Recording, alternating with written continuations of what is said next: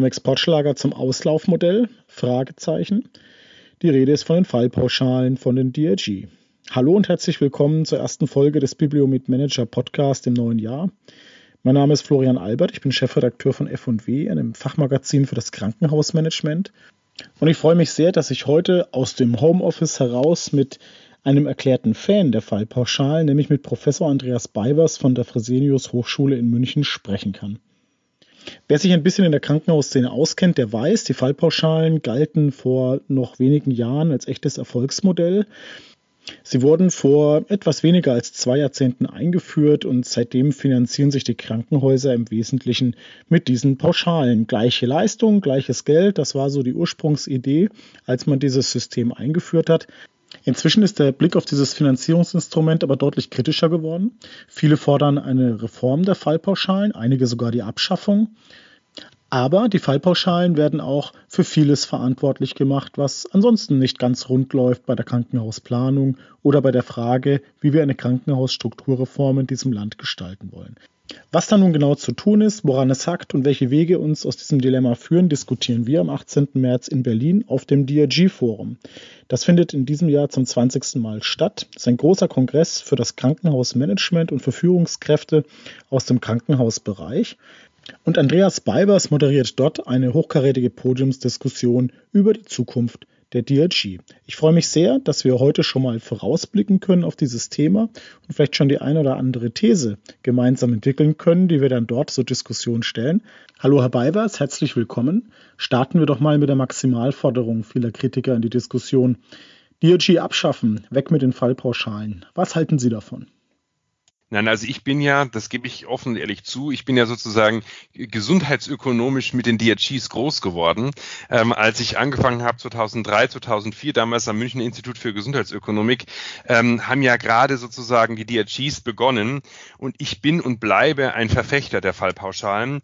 Sicherlich, und das möchte ich ganz klar an dieser Stelle sagen, gibt es ähm, Probleme mit den DRGs, die im Übrigen schon 2003 schon bei Einführung bekannt waren. Ähm, wir haben ja nicht bei Null gestartet, sondern hatten ja schon 2003, als wir in Deutschland Stück für Stück losgegangen sind, Erfahrungen aus dem Ausland. Und schon damals haben ja führende Gesundheitsökonominnen und Gesundheitsökonomen ja schon auf die Probleme hingewiesen und unter anderem sich für, sag ich mal, differenzierte Basisfallwerte nach Versorgungsstufe ausgesprochen. Ähm, also äh, sicherlich Sicherlich brauchen wir Anpassungsbedarf, weiteren Anpassungsbedarf. Der Anpassungsbedarf, der geschehen ist in der letzten Legislatur, den halte ich nur für partiell sinnvoll. Aber es ist und bleibt äh, für mich ein äh, sinnvolles System der Fallpauschalen, weil sie neben der Leistungsvergütung doch einen ganz entscheidenden Beitrag geleistet haben in den letzten Jahren, nämlich eine äh, Leistungsbeschreibung und eine Transparenz der Leistungsbeschreibung, die wir zuvor so nie hatten. Und es wäre doch jetzt äh, eine, ich will nicht von Sünde sprechen, aber ich nehme trotzdem mal das Wort Sünde in den Mund, eine Sünde, dieses durchaus ähm, sehr grazile und diffizile Fallpauschalensystem, das ja vom INEC wirklich in äh, äußerster Akribie präzisiert wurde, jetzt sozusagen einfach äh, ja, zu zerstören.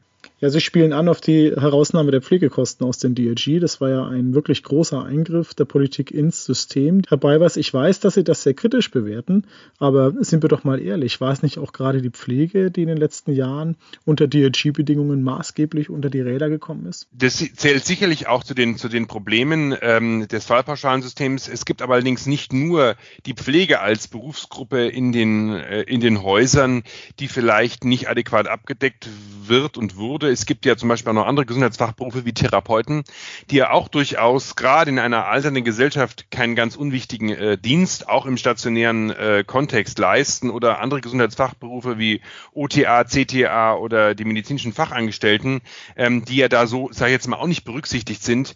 Äh, wir zementieren, meine ich, immer damit so ein Stück weit ein Berufsbild, wo ich sage, es gibt irgendwie den ärztlichen Dienst, es gibt den pflegerischen Dienst, wo wir doch wissen, dass gerade ähm, in den neuen innovativen klinischen Prozessen es viel mehr Berufsgruppen gibt, die unterschiedliche Verantwortungen aufnehmen und übernehmen. Und da glaube ich, ähm, wäre es auch nicht richtig, alleine auf eine Berufsgruppe zu gucken. Äh, sicherlich muss man da was tun, aber das ganze Zauberwort heißt nach wie vor ähm, eine Definierung, klare Definierung von Prozesse, von Leistungsbeschreibungen, die dann sozusagen in einer anständigen Vergütung mündet.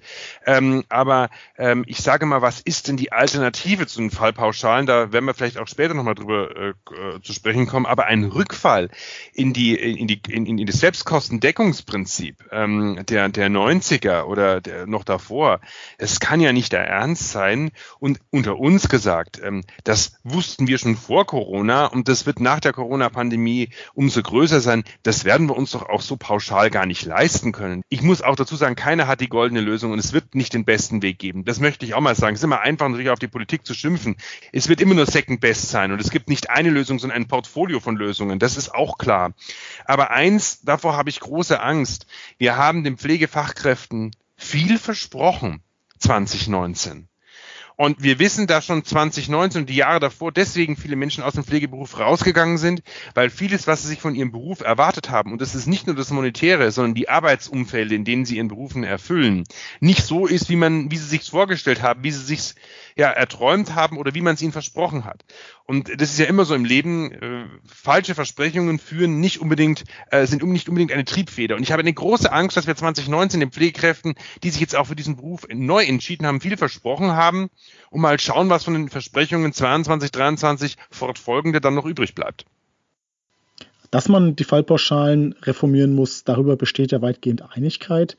Nun ist es so, dass verschiedenste Vorschläge bereits auf dem Tisch liegen, mehr oder weniger durchdacht, aber mit unterschiedlichen Ansätzen. Herr Scheiöck, Gesundheitsökonom aus Hamburg, hat sich beispielsweise mit einem eigenen Konzept zu Wort gemeldet, das er für die Techniker Krankenkasse entwickelt hat. Wir erleben, dass auch die unterschiedlichen Klinikträger unterschiedliche Vorschläge machen. Die christlichen Kliniken betonen die Rolle der Grundversorger, die privaten gehen mit dem Capitation-Modell an den Start, also mit regionalen Versorgungsmodellen als Ersatz oder Ergänzung für die Fallpauschalen. Gibt es ein Konzept, Herr Beivers, das Sie bereits überzeugt hat? Es gibt verschiedene Modelle, die ich durchaus auch spannend finde. Sie hatten es gerade vorher angesprochen, die führenden Gesundheitsökonomen haben sich ja in Deutschland schon positioniert. Ähm, sowas wie Capitation äh, geht rauf und runter. Ähm, und sowas äh, wie, wie wollen wir die Vorhaltekosten beispielsweise im Fallpauschalensystem ähm, anders anpassen. Und ich glaube, ein nächstes Thema ist ja auch die ambulant stationäre Brücke, die wir da bauen müssen.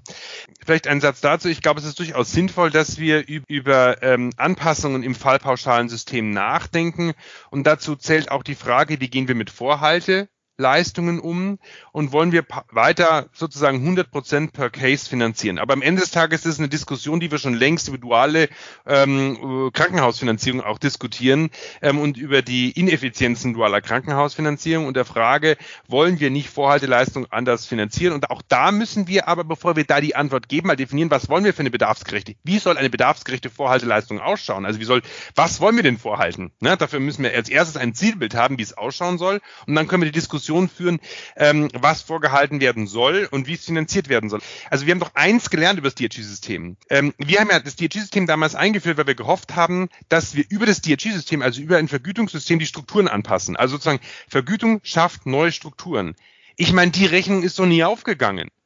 Genau diese Rechnung ist noch nicht aufgegangen. Jetzt versuchen wir wieder das Gleiche, dass wir über verschiedene Vergütungssysteme die, die Struktur schaffen. Ich glaube, wir müssen das dürfen das Pferd wieder nicht von hinten aufzäumen, sondern der politische, bei der, für den Politiker ist es ja einfach zu sagen, wir machen es über das Vergütungssystem, dann sind die Probleme vor Ort äh, und ähm, dann bin ich so ein Stück weit ähm, raus, weil ich ja nicht eine Budgetverantwortung bin. Nee, wir müssen sozusagen politisch erstmal ein Zielbild haben und auf dieses Zielbild müssen wir dann sozusagen das Vergütungssystem anpassen. Wir glauben nicht, dass die Strukturanpassung Leistung durch das Vergütungssystem kommt. Das Stichwort Capitation hatten wir schon, wird gerade von privaten Krankenhausträgern äh, in der Diskussion stark forciert. Bedeutet, man definiert eine Versorgungsregion, in der dann ein oder mehrere Leistungserbringer die Versorgung übernehmen und dafür eine Pauschale bekommen. Äh, das ist ein Modell, das man aus dem Ausland bereits kennt. Also erste Erfahrungen liegen vor, in Deutschland noch nicht umgesetzt wurde. Was halten Sie davon? Ist noch nicht, ich glaube nicht, dass Capitation eine Lösung für für, für Deutschland ist als Ganzes. Es ist, wenn dann, eine Lösung für regionale äh, Ansätze. Sicherlich ist es nicht trivial, und jetzt bin ich kein Jurist, sondern nur ein dröger Ökonom, ist es sicherlich nicht trivial, wie wir aus wettbewerbsrechtlicher Sicht umgehen, wenn wir sagen, wir machen das regional. Vielleicht muss man da auch nochmal juristisch drüber nachdenken, wie das umsetzbar ist. Spannend ist es allemal, vor allem in dem Ansatz in den Capitation-Modellen. Und das, das, gefällt mir da an diesen Capitation-Modellen. Und vielleicht kann man den Grundgedanken der Capitation auch in die Fallpauschalen übertragen. Dass man sagt, es ist eigentlich egal, ob du mit oder ohne Bett ähm, das Ganze machst. Hauptsache, du machst es richtig. Sind DRG-System und Capitation ein Widerspruch oder wären auch beide Modelle parallel oder ergänzend denkbar? Ein angepasstes DRG-System muss kein Feind von Capitation-Ansätzen sein, sondern sind in meiner Art und Weise durchaus verbindbar, denn DRGs erfüllen ja zwei Dimensionen und deswegen möchte ich unbedingt an diesen DRGs festhalten. Sie sind ja nicht nur für die Leistungsvergütung zu nutzen, sondern explizit auch für die Leistungserfassung und Beschreibung. Und gerade auch in Capitation-Modellen ähm, wäre es ja wichtig, die erbrachten Leistungen zu überprüfen und zu gucken, was ist denn da geschehen, mit welcher Qualität. Und dafür eignen sich ja DRGs als ein Leistungsbeschreibungssystem auch in Capitation-Modellen. Das Krankenhausfinanzierungssystem ist ja an sich schon ein sehr komplexes System. Äh, wenn wir jetzt noch Capitation mit reinpacken, wird es ja im Zweifel vielleicht sogar noch komplexer herbei. Was ähm, laufen wir da nicht Gefahr, ein sowieso schon sehr kompliziertes System noch undurchschaubarer zu machen? Ich weiß nicht, wie es Ihnen geht oder wie es den unseren Zuhörern gerade geht. Ähm, ich blicke ja oft auch selber gar nicht mehr durch. Ich gebe es offen und ehrlich zu. Ähm, alleine schon als Bayer äh, und äh, als Vertreter des Föderalismus ähm, äh, finde ich durchaus es immer wichtig, dass es regionale Lösungen braucht. Im Übrigen aber auch nicht unbedingt föderale Lösungen, sondern regionale Lösungen, weil auch mein Bundesland in Bayern und die Herausforderungen für die bayerischen Krankenhäuser im bayerischen Wald ganz andere sind, als sie dies in München sind. Ähm, und wir brauchen unbedingt ähm, bundeseinheitliche Vorgaben, die es ermöglichen, regional anzupassen. Ja, man muss ja nicht wissen, was in jedem Landkreis stattfindet. Aber man sollte schon irgendwie checken und verstehen, welchen Blumenstrauß an Möglichkeiten in welchem Rahmen besteht denn? Und da würde ich mir mehr wünschen, dass sich ähm, alle 16 Bundesländer zusammentun und sagen, das ist unser Zielbild. Das, da, da geben wir Öffnungen in die Regionen nach unten, aber äh, daran können sich, daran können wir uns orientieren. Dass das im Detail und die Umsetzung unterschiedlich ausschauen kann, das mag ja sein. Ähm, und da wäre mir wichtig, dass es nicht die hunderttausendsten Kleinlösungen gibt, sondern dass es eben eine fünf, sechs Optionen gibt, äh, die man fahren kann, die dann in den Regionen wie im Tetris-System sozusagen umgesetzt werden können. Eine fachlich zweifellos hochspannende Debatte, die Frage, wie es mit den DRG weitergeht. Herbei, was erleben wir aber nicht? Manchmal auch einen Bruch mit dem, äh, wie es denn dann die Menschen vor Ort erleben. Also wir reden ja hier über ein System, das mit seinen Verflechtungen und Steuerungsmechanismen für Normalbürger gar nicht mehr zu durchblicken ist. Äh, müssten wir nicht noch stärker in den Blick nehmen, was denn wirklich vor Ort passiert? Sie kennen die Diskussion um die Schließung von kleinen Krankenhausstandorten oder auch Veränderungen von Versorgungsstrukturen. Wie schaffen wir denn hier dann auch die Akzeptanz bei den Bürgern?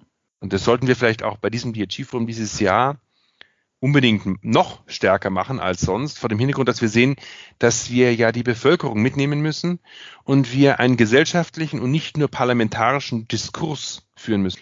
Wir werden gesellschaftlich diskutieren über die Priorisierung von Impfstoff und wir müssen auch gesellschaftlich diskutieren über das Zielbild der Versorgung. Denn sonst fahren wir in einem U-Boot oder in einem Traumschiff alleine rum und es wird sich die Struktur nicht ändern, weil die Landräte vor Ort sich nicht mit rohen Eiern bewerfen lassen. Das machen wir herbei, was wir diskutieren am 18. und am 19. März auf dem DRG-Forum in Berlin über die Zukunft der Krankenhausversorgung. Unter anderem mit Bundesgesundheitsminister Jens Spahn und dem Bundessozialminister Hubertus Heil. Mit ihm sprechen wir über die Zukunft der Pflege. Sie, Herr Beiwers, erleben wir dort als Moderator. Sie moderieren eine hochkarätige Diskussionsrunde über die Zukunft der DRG, unter anderem mit Frau Simon, der kaufmännischen Geschäftsführerin von Uniklinik Freiburg, und mit Herrn Ivancic, dem CEO der Schönkliniken, Herr Schreiöck aus Hamburg, Gesundheitsökonom, wird auch da sein.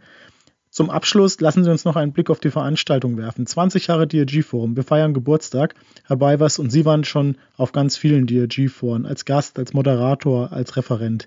Was ist denn der besondere Reiz dieser Veranstaltung und warum kommen Sie immer wieder und warum sollte man das DRG-Forum auf gar keinen Fall verpassen? Also das sage ich jetzt, ohne sozusagen Ihnen schön tun zu wollen, aber es ist einer meiner Lieblingstermine im Jahr. Ähm, und es ist wirklich, sage ich so, wie ich es meine. Und im Übrigen, ich kenne ganz viele, denen es auch so geht. ähm, und ich muss einfach sagen, für mich ganz persönlich, das ist jetzt eine ganz persönliche Sichtweise.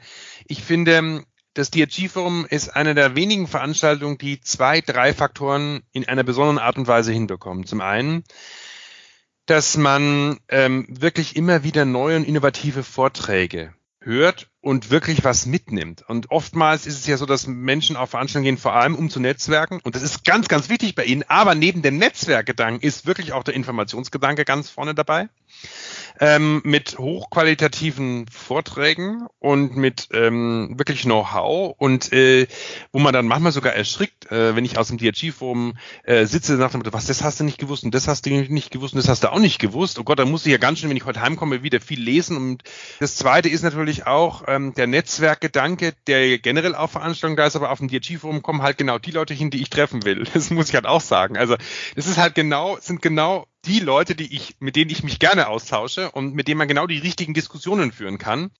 Vielen Dank, Herr Beiwers. Schön, dass Sie bei uns waren. Wir freuen uns auf das DRG-Forum. Wenn Sie, liebe Hörerinnen und Hörer, mit dabei sein wollen, unter www.drg-forum.de können Sie sich Ihr Ticket sichern. Wenn Sie sich in das Thema DRG-Reform einlesen wollen, kann ich Ihnen unsere F&W-Titelstrecke aus dem November 2020 ans Herz legen. Sie können sich im Bibliomet Shop einen Monatspass oder ein Jahresabo für unsere Webseite bibliometmanager.de kaufen und äh, dann dort auch in allen Ausgaben stöbern. Wenn Sie gemeinsam mit uns in Erinnerungen schwelgen wollen, wenn Sie erfahren wollen, warum das DRG-Forum als der Familientreff der Krankenhausbranche gilt und warum es so erfolgreich und so besonders ist, dann klicken Sie rein, auch auf der Webseite des DRG-Forums. Wir haben für Sie 20 Jubiläumstürchen vorbereitet.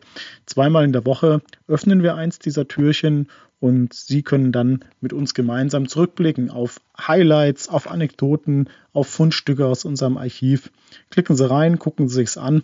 Mit unserem täglichen Newsletter von Bibliomet Manager sind Sie auch immer up to date und bekommen alle Aktualisierungen direkt in Ihr Postfach. Ich danke Ihnen, dass Sie zugehört haben und ich freue mich, wenn Sie auch das nächste Mal mit dabei wären.